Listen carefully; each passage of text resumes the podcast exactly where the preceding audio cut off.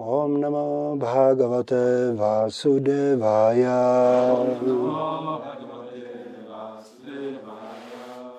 Takže Hare Krishna, drazí udaní. Dneska budeme číst a naslouchat ze Šrimat Bhagavatamu zpěv 3. kapitola 23., která se jmenuje Devahuty nářek a jsme u sloky číslo 7. Takže já přečtu sanskrt. Jeme svadharma niratasya tapach samadhi vidyatma yoga vijita bhagavat prasadaha tan eva temat anusevana Janavarudhan drštim prapasya vitarámya abhayan ashokan. že překlad a význam od božské milosti šly pro upády, šla pro upádky. Kardama Muni pokračoval. Svým náboženským životem v odříkání, meditaci a vědomí Kršny jsem získal pánova požehnání, která nedoprovází strach ani nářek. Ačkoliv si je ještě nepocítila, všechny ti je nabídnu, protože mi věrně sloužíš. Pohleď na ně. Dávám ti nyní transcendentální pohled, abys viděla jejich krásu. Význam. Devahuti pouze sloužila kardamomi Munimu. Nemohla být stejně pokročilá v odříkání, extázi, meditaci či vědomí Kršny, ale nepostřehnutelným způsobem ji připadl podíl z požehnání, které získal její manžel, i když je neviděla ani necítila. Získala tuto pánovu milost automaticky. Jaká jsou pánova požehnání? Zde je řečeno, že jsou abhaja, prostá strachu. Když někdo v hmotném světě nastřádá milion, má neustále strach, protože si myslí, co když o ty peníze přijdu. Ale pánovo požehnání Bhagavat Prasáda se nikdy nestratí. Je proto určeno k tomu, aby je člověk jen vychutnával. Ztráta nepřipadá v úvahu. Člověk pouze získává a vychutnává to, co získal. Bhagavad Gita to rovněž potvrzuje. Když někdo získá milost pána, výsledkem je, že končí sarva dukhány, všechna jeho neštěstí. Jakmile se člověk dostane na transcendentální úroveň, zbaví se dvou druhů hmotných nemocí, touhy a nářku. To je uvedeno také v Bhagavad Gita. Poté, co začneme se životem odané služby, můžeme v plné míře získat lásku k Bohu.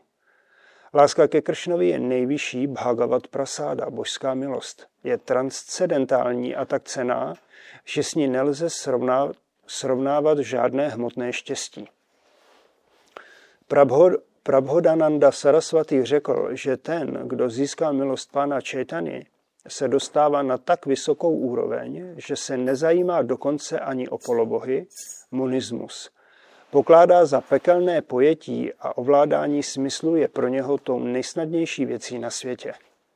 Nebeské rozkoše se pro něj stávají pouhou legendou. Hmotné štěstí a transcendentální štěstí skutečně nelze srovnávat. Milost Kardame Muniho získala Devahuti přímou realizací Milostí Kardamy Muniho získala Devahuti přímou realizaci pouhou svou službou. Podobný příklad vidíme na životě Nárady Muniho. Nárada Muni byl ve svém minulém životě synem služky, ale jeho matka sloužila velkým odaným. Dostal také příležitost jim sloužit a pouze tím, že jedl zbytky jejich jídla a vykonával jejich pokyny, udělal takový pokrok, že se v příštím životě stal velkou osobností náradou. Nejsnadnější cestou duchovního pokroku je přijmout útočiště u pravého duchovního mistra a sloužit mu celým srdcem a duší. To je tajemství úspěchu. Jak říká Šri Vishwanath Chakravarti Thakur ve svých osmi slokách modlitby k duchovnímu mistrovi, Jasya prosádat bhagavat prosádaha. Sloužením duchovního mistrovi a získáním jeho milosti člověk získá milost nejvyššího pána. Když Devahuti sloužila svému odanému manželovi, Kardamovi Munimu, připadl jí podíl z jeho úspěchu. Podobně, když upřímný žák pouze slouží pravému duchovnímu mistrovi, může získat všechnu jeho milost a zároveň i všechnu milost pána. Takže ještě jednou ten verš. Jeme svadharma niratasya tapach samadhi vidyatma yoga vichita bhagavat prasadaha tan eva tatmat anusevanaya varudhan drashtim prapashya vitaramya abhayan ashokan. Kardama Muni pokračoval svým náboženským životem v odříkání, meditaci a vědomí Kršny jsem získal pánova požehnání, která nedoprovází strach ani nářech. Ačkoliv si ještě nepocítila, všechna ti je nabídnu, protože mi věrně sloužíš. Pohled na ně. Dávám ti nyní transcendentální pohled, abys viděla jejich krásu. Takže já bych nejprve chtěl poděkovat eh, všem odaným, že jste přišli na dnešní eh, Bhagavatam čtení, protože naslouchání ze Šrýmat Bhagavatamu eh, ze začátku je povinnost a postupem času by se tato povinnost měla měnit na tušianty, ramanty, ča. To znamená, že odaní se schází a s velkou zálibou říká Kršna v Bhagavad Gita, s velkou zálibou naslouchají a vyprávějí o zábavách Kršny. Takže vlastně v dnešním verši diskutujeme pasáž, kdy eh, Devahuti za svoji službu Kardama Munimu dostává požehnání od eh, Kardama Muniho. A já bych s vaším svolením trošku se víc zahloubal do této tematiky, protože já jsem se narodil ve velmi bláznivé době 70. leta, ale řekl bych, že dnešní doba je ještě mnohem bláznivější. A spoustu úplně jako pro moji generaci logických věcí, jako třeba, že muž je muž, žena je žena. A už jako není moc toho dalšího, tak eh, tyhle ty úplně logické věci přestávají být jako pro dnešní generaci v podstatě logický. Takže jsem chtěl trošku se podívat z eh, toho filozofického kontextu. Já teda upřímně řečeno se přiznám, že eh, kolem mě probíhaly informace o genderu, takže jsem jako registroval, že něco asi takového by se děje, ale vůbec jsem to nebral vážně až do okamžiku, kdy jsem šel po Praze po hlavním nádraží a proti mě vyšel ve skutečnosti to bylo asi opravdu to. Vyšlo jakoby na vysokých lodičkách s vysokým podpadkem, s krátkou minisukinkou, růžovými šatičky, což ještě všechno jako vypadalo, jakoby, že je jako normální, ale ta fousatá hlava jakoby s vyloženě mužskýma rysama a s vlasama jako smotanýma do drdolu. To jsem si úplně říkal, to fakt jako je běžný. Já jsem si říkal, že jsem potkal něco jakoby výjimečného ale při eh, pochůzkách Prahu jsem si že už je to docela běžný.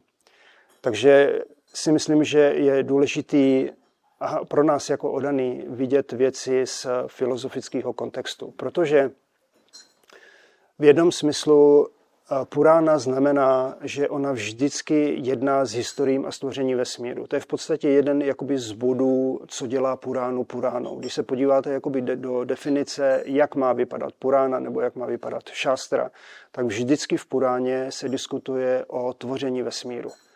A vlastně samozřejmě víme ve Šrimat Bhagavatamu, jako Bhagavat Purána, tak taky spousta kapitol jedná s tvořením vesmíru.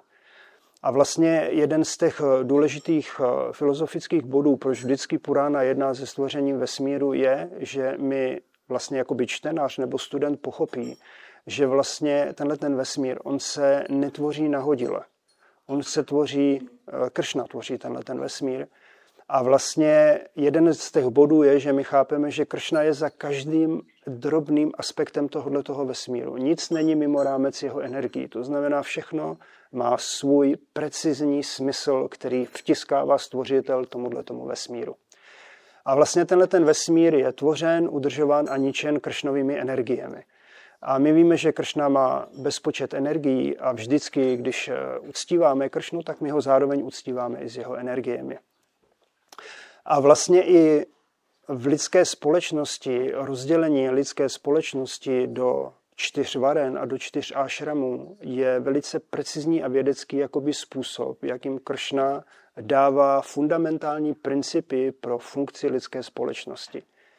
Takže vlastně, i když samozřejmě i pro nás, pro odaný někdy jako varny ášram je trochu jakoby mysterium, ale vlastně, když se na to díváme z hlediska mentality, že každá živá bytost v tomto materiálním světě získává mentalitu. Získává mentalitu na základě svých činností a na základě toho, co si zaslouží.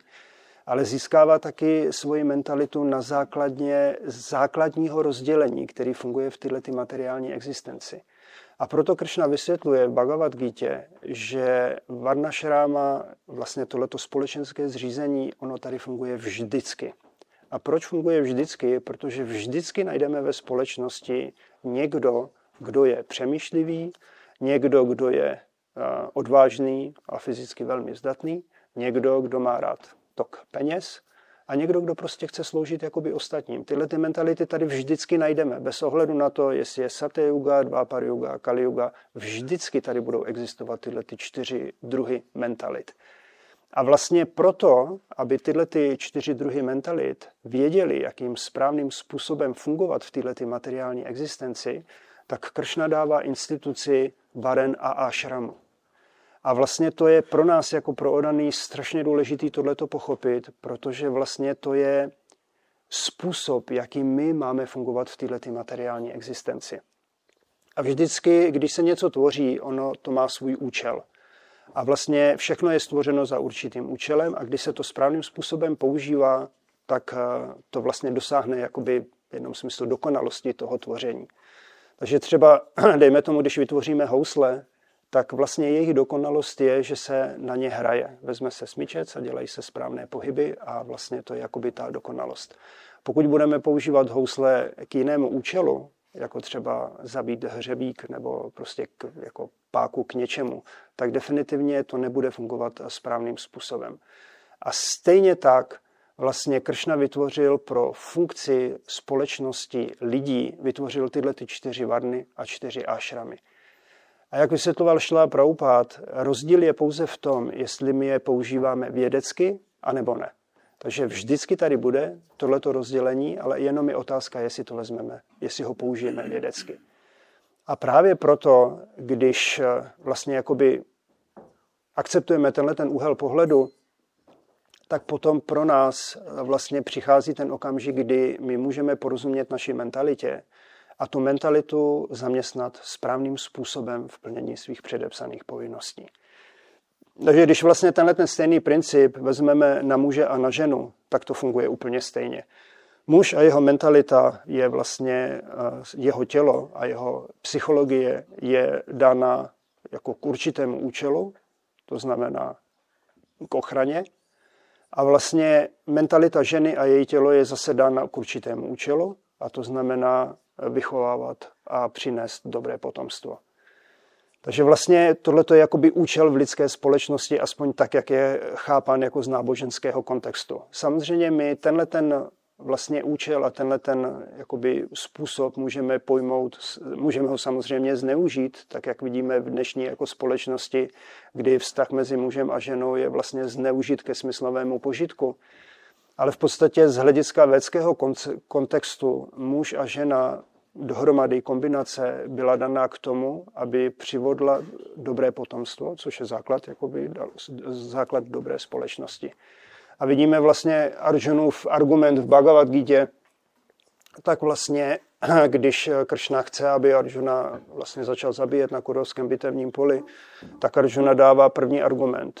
Všichni budou zabiti, dojde k znečištění žen a dojde k znečištění potomstva. A vlastně, když bude znečištěný potomstvo, potom, co se stane, život tady se stane peklem. Jo, takže to je vlastně potvrzení toho, jak vlastně védská, védský kontext jakoby nahlíží na muže a na ženu a na rodinu. Takže v jednom smyslu ashram je jako v určitých šástrách opěvovan grhasta ashram jako místo, kde se zaprvé praktikuje duchovní život a za druhé místo, kde se plodí a vychovává kvalitní potomstvo.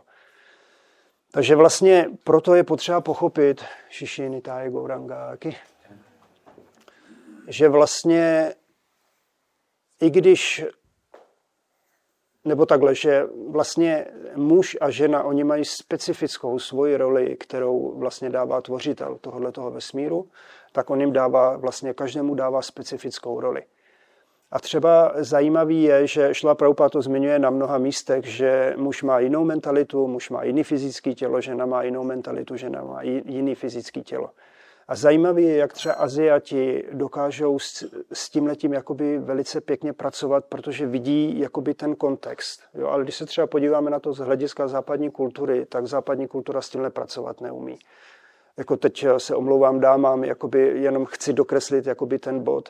Vidíme, že třeba kolikrát, když jdete někde do nepříliš vysoce kulturních míst, tak vtipu třeba o slepicích jako o ženách. Slyšíte přehršel, protože nedokáží pracovat s těmi rozdíly. A vlastně proto, když třeba šla Prabhupád předkládal filozofii vědomí Kršny a postavení ženy a muže, tak nacházel strašně moc jakoby opozice, protože západní člověk pro ně je velice těžký chytnout ten védský kontext.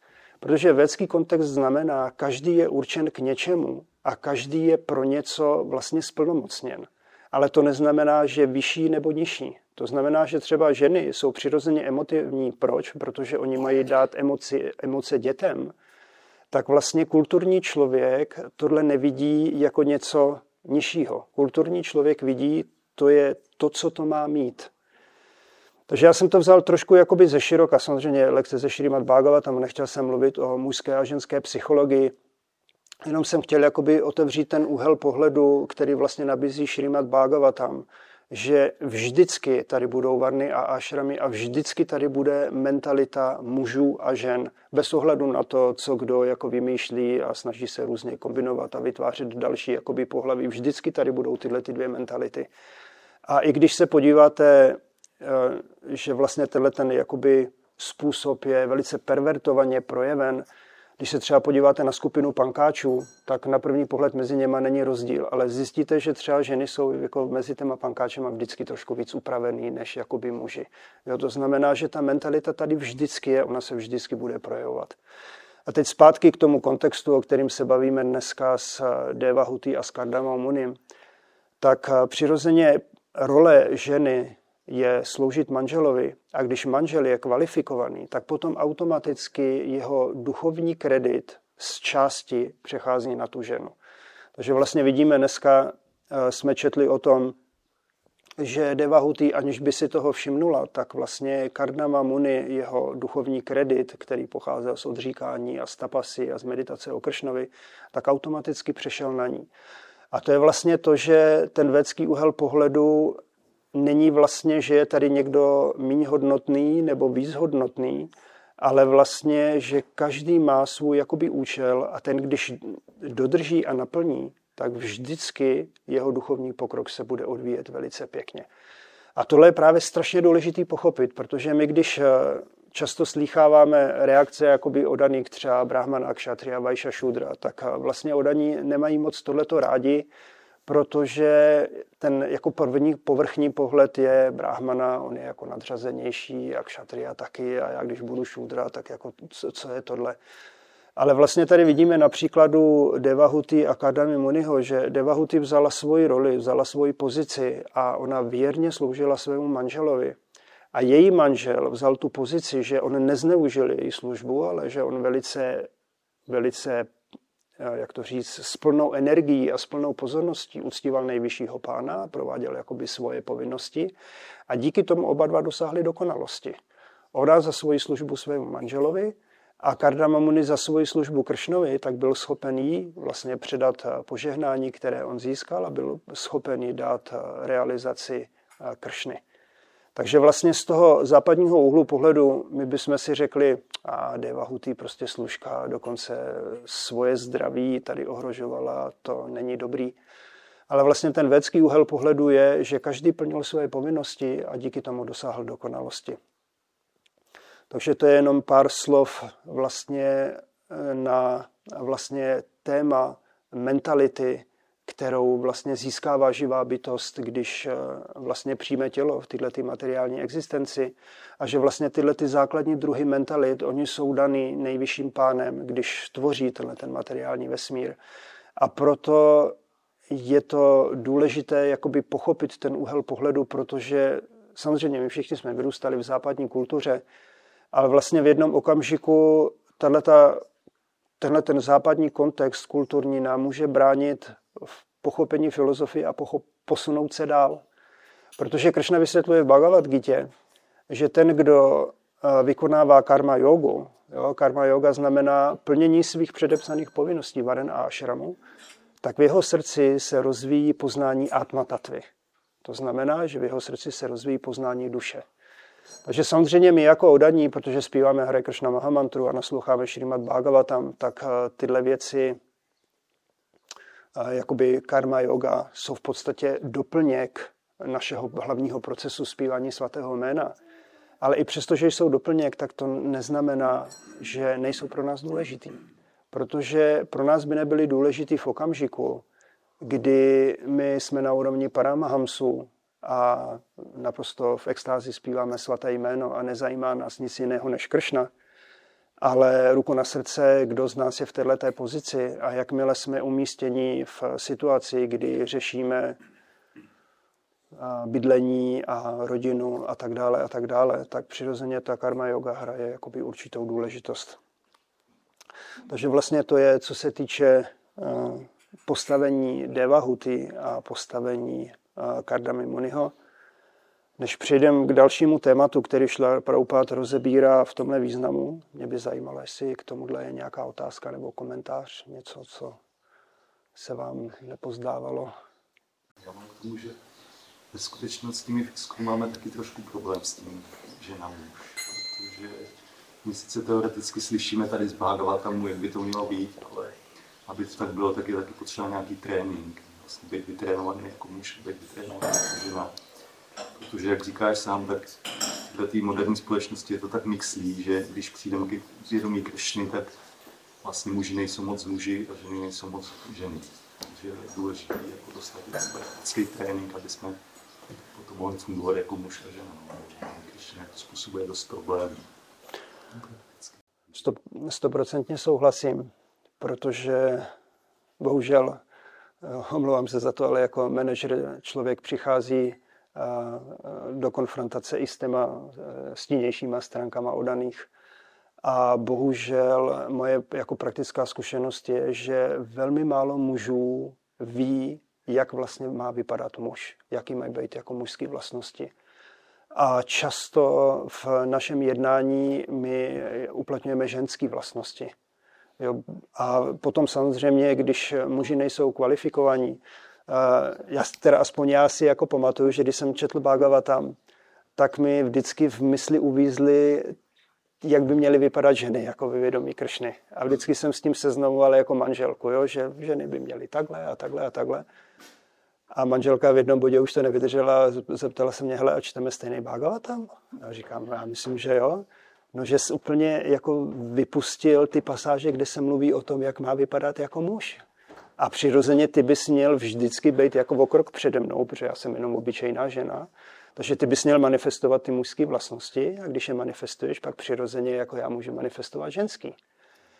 A jenom mezi Aziaty se říká, že šťastná je žena ta, která má za manžele toho, který jí dovolí se chovat jako žena jo, jestli, jsem, jestli jsem to srozumitelně uzavřel.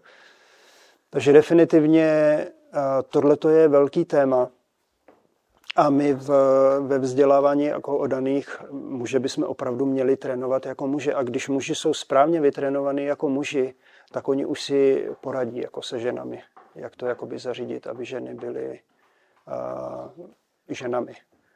Ale vlastně ta jakoby velká zodpovědnost na nás, na mužích a proto my potřebujeme brahmačary ashram. Protože v brahmačary ashramu by se odaní měli trénovat, jak být muži. Protože my potřebujeme, aby jsme měli muže, jak, že dobře, ženy sanias neberou, že jo? Takže, takže my musíme mít muže, aby jsme měli saniasís, musíme mít muže, aby jsme měli dobrý grhasty, vana, prasty a tak dále. A na to, aby jsme potřebovali, a na, na to, aby jsme mohli trénovat eh, brahmacharis, tak na to nás je potřeba víc. Aby víc jako přemýšlivých, jakoby odaných, který půjdou do hloubky a vlastně zjistí a vyselektují, jaký jsou vlastně mužské vlastnosti a v těch vlastnostech budou trénovat jakoby brahmacharis. A potom nebudeme mít rozvody, jakoby následek toho a nebudeme mít další negativní věci ve společnosti. Já, jsem, já přiznám se, že o tomhle tématu docela nerad mluvím, protože pro některý odaný je to jako otrava. Jo? Prostě proč já chci naslouchat o Kršnově a o zábavách, proč mám tady naslouchat o mužské a ženské mentalitě. Ale jedna strašná důležitá věc, kterou jsem jakoby zrealizoval, je, že tenhle ten materiální vesmír, on je popisován jako virát rupa, jako vesmírná podoba nejvyššího pána. Vlastně tenhle vesmír. A my vlastně každý ráno, když uctíváme božstva, tak zpíváme Poruša Suktu a v jednom tom verši je, a já ho vždycky zapomenu, když ho chci citovat, Brahmano mukya asite bahu rajaneh krtaha urutat yatvajšaha padbyam shudro ajayata. To znamená brahmano mukha. Jo? Ústa, virát rupy jsou brahmanové.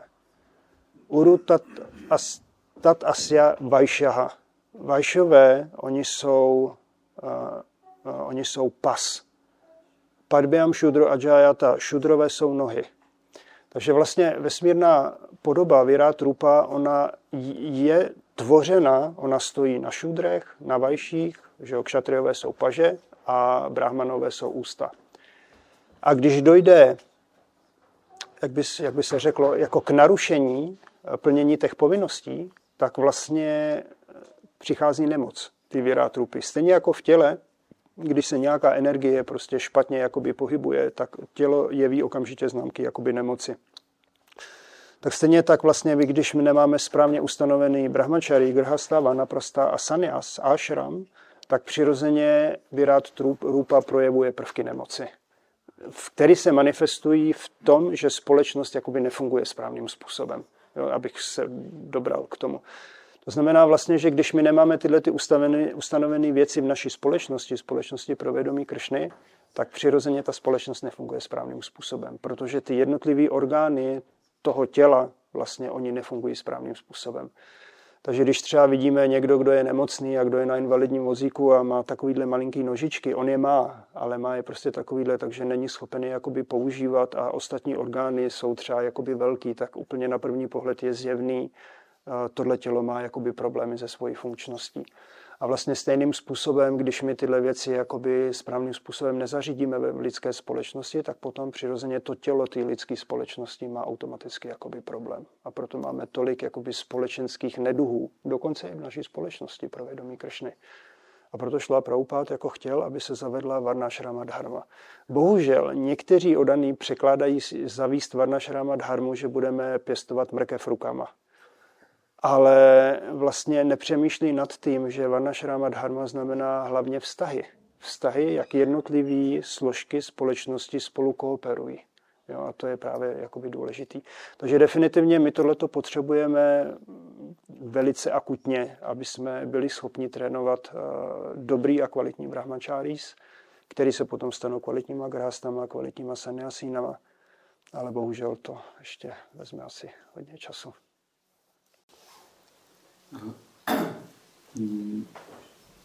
Zmiňovali jsme, že nám chybí vzdělávání.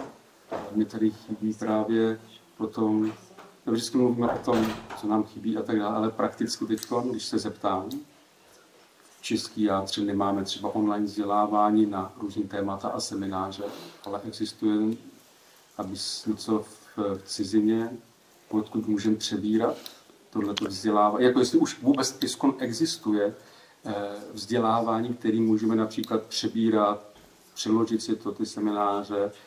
Jestli víš, co narážím, jako to praktickou si dám to závěr, kde můžeme čerpat, nebo existuje už to? No, těžký na tohle odpovědět. Eh, jsou eh, samozřejmě různé kurzy velice kvalitní, které se zabývají bhakti šástrami, které se zabývají studiem Šrýmat Bhagavatamu. Eh, co se týče jakoby eh, pochopení eh, vůbec, jakoby teď se bavím o globálním měřítku o daných jako Varna Šrámy, ještě teď se to jakoby hodně protichůdných názorů a hodně jakoby tlaků kolem toho, takže vlastně ISKON ještě nemá jakoby vytvořenou specificky na tuhle tématiku nějakou, jakoby, hm, řekl bych, verzi, za kterou si stojí jakoby všichni, protože teď je to víceméně otázka jakoby diskuze a vývoje. Teď o tematice Teď, teď bavíme o tematice Varnášramy, což automaticky znamená žena a muž. Automaticky, protože žena a muž jsou součástí Varnášramy. Takže teď, ale definitivně zase na druhou stranu máme tady knihy Šly Praupády, takže vlastně regulérním a pravidelným čtením a diskutováním s odanými můžeme začít už hned teď. Nemusíme jakoby čekat, až se někde něco jakoby vytvoří oficiálního, ale hned teď můžeme začít. Chtěla, že se týče těch mezilidských vztahů, jako výchovy mužů, žen a těchto témat, tak třeba v zahraničí je Grihasta Vision jako člen, členové jsou že pravopády, jsou to jako pády vytrénovaní a třeba v zahraničí už funguje, se snaží ustanovit jako ideální pro každý centrum nebo aspoň každý diátře osoby, které se tímhle zabývají. Takže třeba co se týče uh, toho vedení mužů, aby právě z nich byli jako kvalitní muži, tak třeba Parta Prabůča šli pro pády, on dělá i online kurzy. Takže tyhle věci se dají najít a poslouchat. Se. Já jenom pro zajímavost, minulý týden jsem byl v Itálii a když mě vyzvedávali odaný z letiště, tak eh, první otázka, kterou jsem dostal, bylo, jestli mám děti. Je nebo jestli jsem ženatý. Jak já jsem říkal, že ženatý mám. Druhá otázka bylo, jestli mám děti. Já jsem říkal, že jo. A třetí otázka, která mi fakt vyrazila dech, bylo, oni se neptali, jestli moje děti jsou odaný. Oni se ptali, jestli moje děti jsou přízniví k vědomí kršny. Takže proč to jakoby vysvětluju, že tohle to jsou jakoby bohužel zkušenosti odaných jakoby na západě. A já jako nechci vůbec schazovat to, co říkáš, a vůbec nechci schazovat to, co jakoby eh, ty odaní se snaží dělat, ale už mnoho, mnoho odaných jakoby vytvářelo různé plány, jak kvalitně jakoby trénovat. A často v těch plánech byly různé chyby, které potom nepřinesly ten jakoby kvalitní výsledek.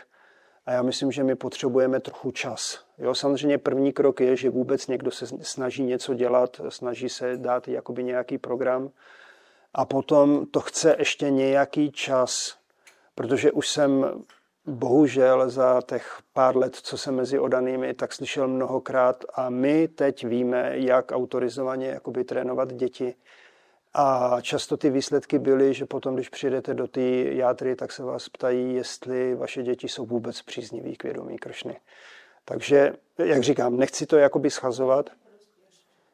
Jo, ale i dospělí, jak mají trénovat a tak dále. Takže vlastně my jakoby potřebujeme, aby určitý věci jakoby dozrály, aby dozrála celkově společnost, aby dozrály odaní a taky, aby jsme ty eh, věci dokázali pozorovat nějaký čas, jaký přináší jakoby výsledky, aby jsme mohli říct tak a teď jsme na to jakoby přišli. Jo, takže, takže já, jestli ještě bych... Co se týče těch dětí, tak to by měly fungovat gurukuly, že aby vychovávali správně muže a no, brahmačary. Co je problém uh, a zase gurukuly v tento okamžik díky prostě posledním událostem, které se staly, jsou úplně velmi kontraverzní téma. Ale co já vidím, že, nebo to je takový můj osobní názor, takže to berte jako můj osobní názor, že vlastně tehdy, až se nám podaří vytrénovat skutečně velmi kvalitní brahmačáry, z kterých se stanou velmi kvalitní sanyasí, velmi kvalitní grhastové, tak pak můžeme mít kvalitní gurukuly. Ono gurukuli sami o sobě, ten systém a princip je jasný, ale často to hoří na tom, že právě se lžou o daní, kteří jsou v pozici jakoby učitelů nebo kteří jsou v pozici jakoby, což jako, jo, je prostě takový trochu bolestivý téma. Takže se můžeme posunout dále. Jako. A já jsem chtěl ještě, ono už čas běží, já jsem chtěl ještě mluvit o Šla Prabhupada tady v, v tam výkladu používá právě ten sanskrtský termín Bhagavat Prasado. A vlastně, že v podstatě, jak už, bylo, jak už jsme se bavili, Devahuti na základě svojí věrné služby manželovi dostala právě ten kredit A já jsem byl na jedné přednášce na Vrajamandal Parikramě, kde tuším Rám Govinda Maharaj dával lekci, že někde našel v nějaký šástře, že věrná žena, která slouží svému manželovi, ona dostává polovinu jeho kreditu. Jo, to znamená, že když ten manžel je skutečně jako Kardama Muni, tak vlastně mít polovinu jeho kreditu je docela hodně. Jo, takže proto vlastně ona dostává tohleto Bhagavat Prasado. A co je zajímavé, že ona to smyslově nevnímá, že dostává tuhle tu milost. Jo, to znamená, že proč já považuji tohle jakoby důležitý, že když eh, muž správným způsobem plní svoje povinnosti a žena plní správným, svoje, správným způsobem plní svoje povinnosti, tak my smyslově nemusíme vnímat, že věci fungují jakoby správným způsobem, ale fungují, protože přichází právě Bhagavat Prasado. A vlastně každý ráno zpíváme Jasya Prasada Bhagavat Prasado, že zpíváme modlitby duchovního mistrovi Šla Prabhupada, cituje Vyšvana Čakravartyho Tákura v závěru svého komentáře. A vlastně to je taky velice důležitý element, že v podstatě Bhagavat Prasado my nemůžeme získat jinak, než právě službou ostatním. Jo, službou duchovnímu mistrovi, ženy služby svým manželům a zároveň taky svým duchovním jako mistrům, nebo spíš svým duchovním mistrům a zároveň svým jako manželům, aby jsme to dali do správné jakoby posloupnosti. Ale vlastně, že Bhagavat Prasado my můžeme automaticky získat na základě služby, na základě služby duchovním mistrovi. A jeden z velice strašně důležitých elementů, na který dneska jakoby odaní zapomínají, je služba Šlovi Praupádovi, což znamená služba Iskon. Samozřejmě dneska pro mnoho jako Vajšnavů říct jako slovo Iskon je trošku jakoby dloubnout je pod žebro, protože začnou jakoby říkat a tohle a tamto a management a tohle a tamto. Ale co je vlastně důležitý bod, že službou Iskon a službou Šlivy Praupády my můžeme získat Bhagavat Prasado. A to je vlastně to, co by nás mělo jakoby všechny pojit že my bychom neměli fungovat ve službě ISKONu na té smyslové platformě. Mám rád, nemám rád, líbí, nelíbí. Protože na této smyslové platformě je strašně těžký složit mezi odanýma. Protože já myslím, že každý z vás má zkušenosti, že odaní jsou experti na to, jak eh, rušit naše falešné ego, jak rušit naše plány, jak vytvářet rozruch jakoby v našem životě ale vlastně, když se člověk pohybuje na této platformě, tak vlastně je strašně těžký zůstat jako ve společnosti pro vědomí kršny mezi odanými. Ale když se podíváme na to z toho pohledu Jasya Prasádat, Bhagavat Prasádo, že my službou Iskon, službou šli Praupády, můžeme získat Bhagavat Prasáda, i když to nemusíme vnímat. To je právě ten důležitý moment, že my v určitým okamžiku v naší službě nemusíme vnímat, že dostáváme tuhle milost, ale dostaneme. Šla Prabhupád to vysvětluje. Takže vlastně to je jakoby další úhel pohledu na to, jak se dívat na věci, které se odehrávají v naší společnosti a jak se dívat na naši službu. A to je v podstatě jakoby ten téma, který se vlastně prolíná celou touhletou přednáškou, že strašně záleží na úhlu pohledu, jak my se díváme na věci. Na začátku jsme začínali tím, když se dívá západní člověk na Varnašrámu a když se díváme z hlediska védského kontextu jak se dívá západní člověk na muž a žena a jak se díváme z hlediska védského kontextu. A stejným způsobem, jak my se díváme na službu Iskonu ze smyslové úrovně a jak se díváme na službu v Iskonu z eh, kontextu Šrímat Bhagavatamu a z kontextu získání milosti. Takže vlastně to Jasya Prasádat Bhagavat Prasado, jak je prezentováno v tomto verši, tak vlastně Devahuti nevěděla. Ona nevěděla, že to přijde a neměla jakoby přímý zážitek z toho. Ale Kardamu Muni jí to dal a potom, jak vlastně procházíme tou kapitolou dál, tak zjistíme, že ona skutečně dostala kršnovou milost. A vlastně šla Praupát vysvětluje e, ve svém významu a kršnová milost to je to, co my potřebujeme proto, aby jsme byli schopni ovládat svoje smysly, aby jsme byli schopni zvládat ty velice těžké úkoly, které přináší rozvoj vědomí Kršny v tomto materiálním světě. K tomu my potřebujeme milost. A aby jsme tuto milost mohli získat, tak my musíme vykonávat službu těmhle těm osobnostem jako Deva Huty vykonávala Kardama Munimu, jako my se snažíme sloužit našemu duchovnímu mistrovi a jako všichni se snažíme sloužit Šla Prabhupádovi. Tak na základě toho my můžeme obdržet Bhagavat Prasado, a jsme schopni ovládat svoje smysly a jsme schopni vykonávat proces vědomí kršny. I když z určitého úhlu pohledu Jak řekl ten jeden lord Bhaktisiranta Saraswati, je to nemožný. Jo, dodržovat čtyři regulativní principy tady v té atmosféře, v tomhle věku je nemožný, ale Kršnovou milosti velice snadný. Takže vlastně to je pár myšlenek eh, vlastně k tomuhle tématu a ještě jedno takovou poslední, co mě vlastně došlo, když eh, jsem dneska přemýšlel nad tím posledním veršem, že tam je vlastně vysvětleno Jasya Prasada, Bhagavat Prasado, Jasya Prasada, Nagatih Kutopi, Dhyayam Stuvam, Yashyas, Tri Sandhyam. Tri Sandhyam, jako vlastně překlad ze sanskrtu, znamená tři sandy. A sandia je popsána ve slovníku jako křižovatka, kdy se kříží noc a den, ranní sandia, polední sandia je, kdy je slunce jakoby nad námi a večerní sandia je, kdy se zase kříží den z nocí. Jo, to je definice sandy. A vlastně ten verš vysvětluje, že my bychom se třikrát v téhle sandy měli klanět duchovnímu mistrovi. Jo, Vyšvana Čakarati vysvětluje, že tím, že se budeme sloužit duchovnímu mistrovi a klanět se mu třikrát denně, tak vlastně díky tomu můžeme získat jasy a prosádat. Což pro zpěváky Gayatri znamená, že vlastně přesně v těchto těch sandiách se má zpívat Gayatri. Takže vlastně křižovatka noc a den, kdy jsou vidět ještě hvězdy na obloze, ale už je světlo. Ale ještě nevyšlo slunce. Jo, přesně, kříží se noc se dnem. A vlastně večerní sandia je, kdy už není vidět slunce, ale ještě nevyšly hvězdy. Zase jako křižovatka. Takže jenom, jak je to strašně logický, jo, že žádná prostě raketová věda, všechno je prostě logický a dává naprostý systém. A právě v těchto sandiách všichni, nejenom ty, kteří zpívají Gayatri, bychom se měli klanět duchovnímu mistrovi, aby jsme mohli získat jeho milost a aby jsme mohli obdržet Bhagavat Prasado. Poslední věc na závěr. Proč je tohle důležitý vědět? Protože my musíme vyrůst do okamžiku, kdy pochopíme, že náš duchovní pokrok neděláme naši striktní sádhanou, ale kršnovou milostí.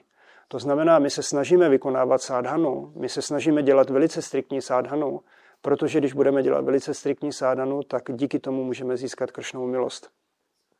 Ale měli bychom vědět, že duchovní pokrok není výsledek našeho snažení a ne, proto tím pádem není být na co jako pišný, ale výsledek, který my dostaneme, je na základě to, že my žebráme a snažíme se získat milost. Takže já sám vím, že když jsem byl brahmačárí, tak jsem si říkal, dělám pokrok, protože dělám striktní sádanu, všechno mám na vteřiny, všechno je prostě paka. Ale vlastně je tohleto obrovská chyba, obrovská hrubka, která brzdí velice silně náš duchovní pokrok. Protože my děláme striktní sádanu proto, aby jsme získali kršnovou milost a když získáme kršnovou milost, tak pak můžeme udělat duchovní pokrok. Takže já bych vám chtěl poděkovat za vaši pozornost. Šla Prabhupád Šrimad Bhagavatamky. A na závěr, jestli jsou ještě nějaké komentáře nebo otázky? Dámy mají přednost. Já bych chtěla tam, jak jsi říkal, že bychom neměli jednat smyslově. Já chápu, že muži uvažují racionálně, ženy spíš emočně a že vlastně používáme ty smysly k tomu, aby jsme, no vlastně ženy jednají i na té úrovni, i na té úrovni. Ale jako jak se to vlastně liší, protože my my potřebujeme vlastně tu, tu úroveň, aby jsme mm, že vnášeli do toho krása a šramu nebo do té rodiny to, co ta žena má přinášet. Je to pravda. Věc je ta, že je to zase uh, úhel pohledu. Jo, že máme vlastně dva druhy, jak se můžeme dívat vlastně na Grhasta Ashram. Jeden ten úhel pohledu je, že Grhasta Ashram je určen k tomu, aby my jsme přivedli na svět kvalitní potomstvo a vlastně celou tu operaci vidíme jako naši službu duchovnímu mistrovi a službu Kršnovi. To je vlastně jakoby ten, ten hlavní jakoby směr, jak my řešíme věci v Grhastášramu. To znamená, že já na manžela nejsem hodná, nebo já nejsem na manželku hodný proto, že si toho chci užít, ale protože to je moje náboženská povinnost. A proto přirozeně ty třeba používáš svoje emoce při výchově dítěte, protože to je tvoje náboženská povinnost, ne protože si toho chceš užít. A vlastně ten druhý úhel pohledu je, že my ty věci vykonáváme, protože si toho chceme užít. A pokud eh, vlastně rodiče následují tuhle linii, že si jakoby chtějí třeba užít svého dítěte, tak potom třeba slyšíme, no ale tohle já dělat nebudu, protože to je moc práce. Nebo to já dělat nebudu, protože to mě nebaví. Ale vlastně, když se na to díváme z hlediska toho, že to je naše vlastně jakoby služba a naše povinnost je udělat to nejlepší pro to, aby ta rodina fungovala správným způsobem, tak i když používáme smysly a i když ty smysly interagují se smyslovými objekty, přesto to není pro náš smyslový požitek. Jo, protože to vidíme, že to je náboženská, že rodina je náboženská instituce a vlastně naše fungování v té rodině je naše dharma, naše náboženství. Jo, je to. Takže potom i přesto muž může mít velice pěkný vztah jakoby se ženou, protože oba dva budou fungovat dokonalým způsobem, protože budou fungovat co nejlépe mohou proto, aby potěšili Guru a Kršno. A přirozeně použijí ten nástroj třeba těch emocí nebo ten nástroj ty inteligence právě pro tenhle ten účel. Takže z vnějšího hlediska to může vypadat úplně jako obyčejná normální jakoby rodina, ale vlastně ten vnitřek funguje proto, že to je viděno jako služba, jako ášram. No, jestli je to. Takže ta, vlastně tohle to chápu jako ta racionální úroveň, že, že vlastně chápeme, že si to nemáme užívat jako pro sebe, ale pro službu nejvyššímu V téhle racionální úrovni ty můžeš použít i ty emoce. Ale je to jako, je vždycky otázka, pro co ty emoce jsou. Jo, Kršna taky vysvětluje Arjunovi ty máš právo jednat, ale nemáš právo užívat si výsledky toho jednání. A to je ono. Jo? Ty máš právo projevit emoce, protože prostě je to v pořádku projevit emoce, ale ty nemáš právo si toho užívat. To znamená, že ty vlastně máš vzít ten výsledek toho a spojit ho jakoby s kršnou. Takže vlastně proč ty projevuješ ty emoce? A žena vždycky je tam, vždycky je tam inteligence i v tom emotivním jednání a vlastně to je to, co jako ta žena řeší. Ano, já projevím emoce, ale projevuje, projevuju je pro dobro rodiny, pro duchovní pokrok, pro službu. Jo, a to je úplně diametrálně odlišná jakoby věc. Jo, je to. Jsem o tom nemluvil, tak bych to jenom pro sebe schrnul. Takže ono ve skutečnosti že není pro nás eh, otázka žena, muž nebo várna až tam nesem, ale eh, že my si musíme vzdělat, když mám tohle tělo a mám takovouhle karmu, to znamená, že já se v tom vzdělám, že plním tu svoji povinnost a pak není otázka žena nebo muž, jestli tomu dobře rozumím, že jo. Protože vykonávám uh, tu činnost, která je určená jako pro mě, že jo. Takže já se pak nepovyšuju buď nad jiný barny nebo ášramy, že jo, Eh, nebo eh, nepovyšují se nad jiný pohlaví. Jsme si to dobře rozumíme, že? protože každý si plní svou povinnost, tudíž tam nejsou tyhle ty potom, pokud jsem vzdělaný, tak tam nejsou tyhle ty věci. A co je jakoby další věc, eh, který jsem zapomněl zmínit, že když my se situujeme to, co je přirozený pro naši psychologii, tak my jsme v tom spokojení. To znamená, že v našem životě přestanou chybět věci a my jsme jakoby spokojení. A to je to, co často jako na té materiální platformě vidíme, že odaným jako chybí. Jo, že odaný často jako hledají, protože oni nejsou situovaní v podmínkách, které jsou pro ně přirozený a pohodlný. Takže třeba, když jakoby mluvím za sebe, tak pro mě bylo velice přirozený být na farmě. A když se s někým bavím a on se mě ptá, jak dlouho jsi na farmě a říkám chvíli, 30 let, tak jako, cože je tak dlouho? No ale pro mě to bylo přirozený, pro mě to nebylo žádný odříkání, protože v tomhle prostředí tady já jsem se cítil velmi přirozeně. A přirozeně jsem byl spokojený a díky tomu jsem mohl vykonávat jakoby svoje povinnosti. A vlastně tohle je právě důležitý, protože potom, když naše mysl je klidná, tak my můžeme soustředit na zpívání svatého jména a vlastně můžeme udělat pokrok, protože koncentrovaně zpíváme svatý jméno. Ale vidíme třeba specificky brahmačáris, když dlouhou dobu jsou brahmačáris a furt chtějí být paka brahmačári a v jednom okamžiku jako už všichni vidějí, to nebude fungovat, tak vidíme taky, že je spousta rozrušení v jejich životě a oni jsou velice těžký je potom pro ně vykonávat sádhanu.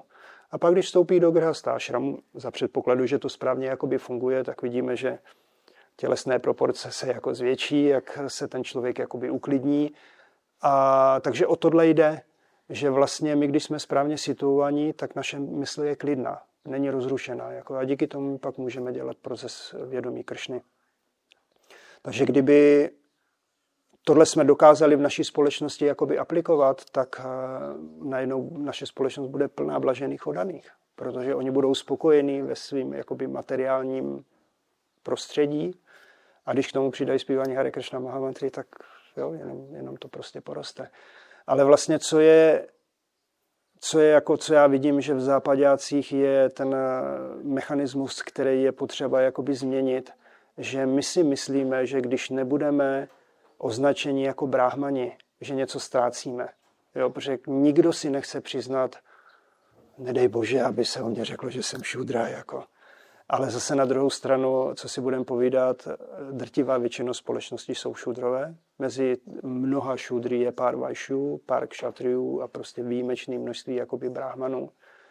Takže vlastně tohle já vidím jako, že je problém. A pokud tohle se nám podaří jako odstranit na základě toho, že uvidíme ty věci ze širokého jakoby měřítka a že být eh, kršny si vědomí šudra je mnohem lepší, než být nekršny si vědomí brahmana. Pokud tyhle ty paradigmata jako menší, větší my jako dokážeme odstranit. Protože třeba jako příklad, eh, přemýšleli jsme někdy nad tím, že si vážíme víc nohou než hlavy? Nebo víc hlavy než nohou. Jako všichni přemýšlíme nad tím, ukopnu si palec a mám fakt problém, jako protože část mýho těla chybí. Tak pokud my jako se ne, nebudeme schopni uvažovat tímhle způsobem, že vlastně i já jako šudra jsem velice důležitou součástí celé společnosti a já, když plním kvalitně svoje povinnosti, tak celá společnost jako skvétá. Dokud my nedokážeme dojít do tohohle bodu jakoby pochopení, tak pak je pro nás strašně těžké tyhle věci jakoby aplikovat a mluvit o nich. Ale když se nám to podaří, že tu stránku píchy jakoby dáme stranou a jsme schopni jako vajšnové prostě vidět věci tak, jak jsou, tak pak prostě celá společnost a i my v osobních životech budeme jako sklétat. Jenom ještě, já se omlouvám, jenom já mám někdy hrozně jako málo času fyzicky jako číst knížku, jo, ale teď pan Mahavišný s vámi v pátek dával přednášku, nevím, jestli sam byl, a on tam mluvil to bylo v pátek, to bylo asi o vedle a je tam ve významu tam se čte, že je zakázáno, jako slovo, jo. když žena jako je lepší v něčem, nebo jo, ona byla znešenější, že jo, takže jako zakázáno takhle, jako to projevovala. Tak jsem se chtěl zeptat, jestli tam je ve významu poušť, to, on tam, to tam četl přímo ve významu, slovo zakázáno. Nevím, jestli se můžu na to podívat. Já jsem se chtěl zeptat, jestli tak nemůžeme uvažovat, jako mm, e, jako, víš, jak to myslím, jako v, v těchto těch aspektech, jako e, zakázáno, přikázáno, nebo jestli doporučeno, nebo víš, jak to myslíš? Jo, jo, jo, jo. Já nevím, jak je to v angličtině, jo, právě, jo, ale a to. Jako nevidím tady slovo zakázáno, ale Prabhupád o tom hodně mluvil, protože jsem to včera taky četl. A jako ten point je, že zase jsou tady psychologie daný Bohem. A pro muže není akceptovatelný a pro něj bude velice rozrušující, když ho žena bude chtít převýšit. Jo, to prostě nebude jakoby fungovat. A přirozeně to se projeví, že ten svazek v určitém okamžiku dokonce až může přestat být funkční.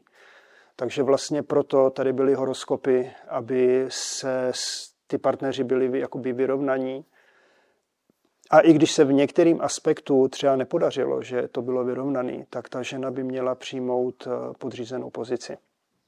A jakmile to přišlo do bodu, že ta žena dávala tomu muži lidově řečeno sežrat, že je jakoby v určitých jako aspektech silnější než on, tak přirozeně v té mužské mentalitě to vytváří velký jakoby chaos, který potom automaticky se promítne do chodu té rodiny. Takže tohle jsou právě jakoby věci, které jsou strašně důležité, ale které strašně agitují jakoby západní lidi. Jo? Protože úplně několikrát jsme prováděli studentky jako s manželkou a vždycky se zabrousilo na to, a my jsme slyšeli, že ty ženy u vás a tohle a tamto.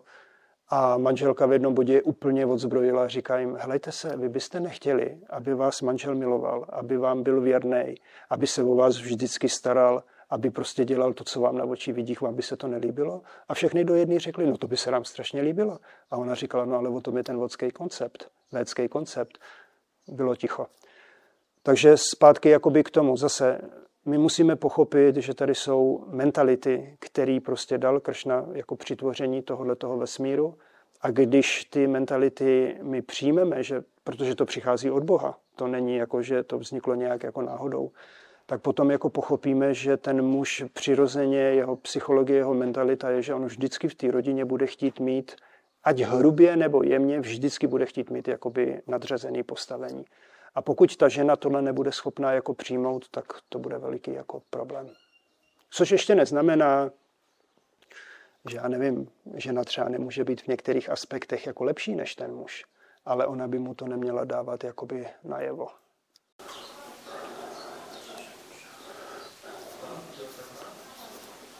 Um, so then that situation because we are the Sankirtan movement. So if the woman is, is better at something, then should the man not just tolerate this psychological inconvenience so that the Sankirtan can be pushed on?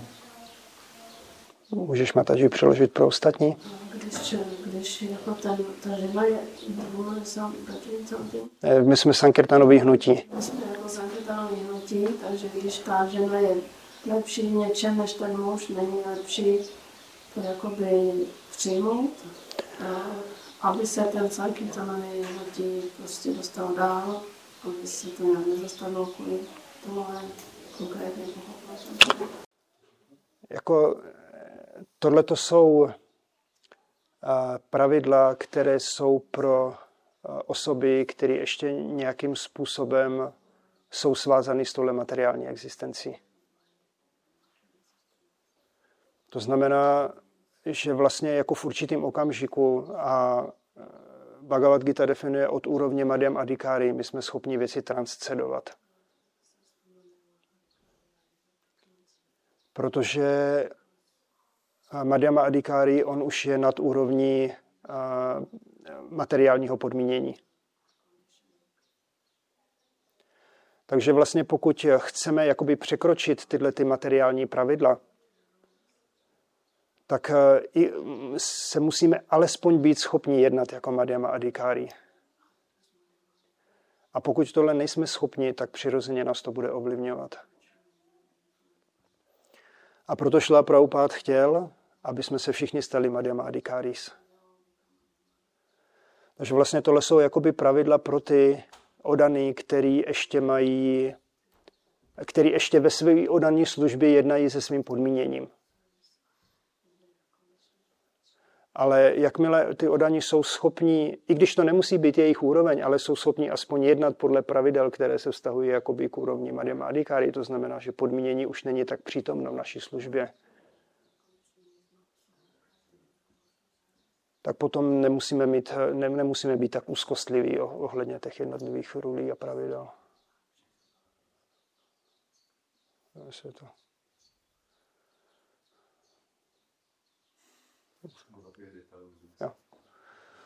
To jsme to trochu natáhli, já se omlouvám, ale prostě tohle je jakoby v jednom smyslu náročné téma uchopit a vyžaduje to trochu času.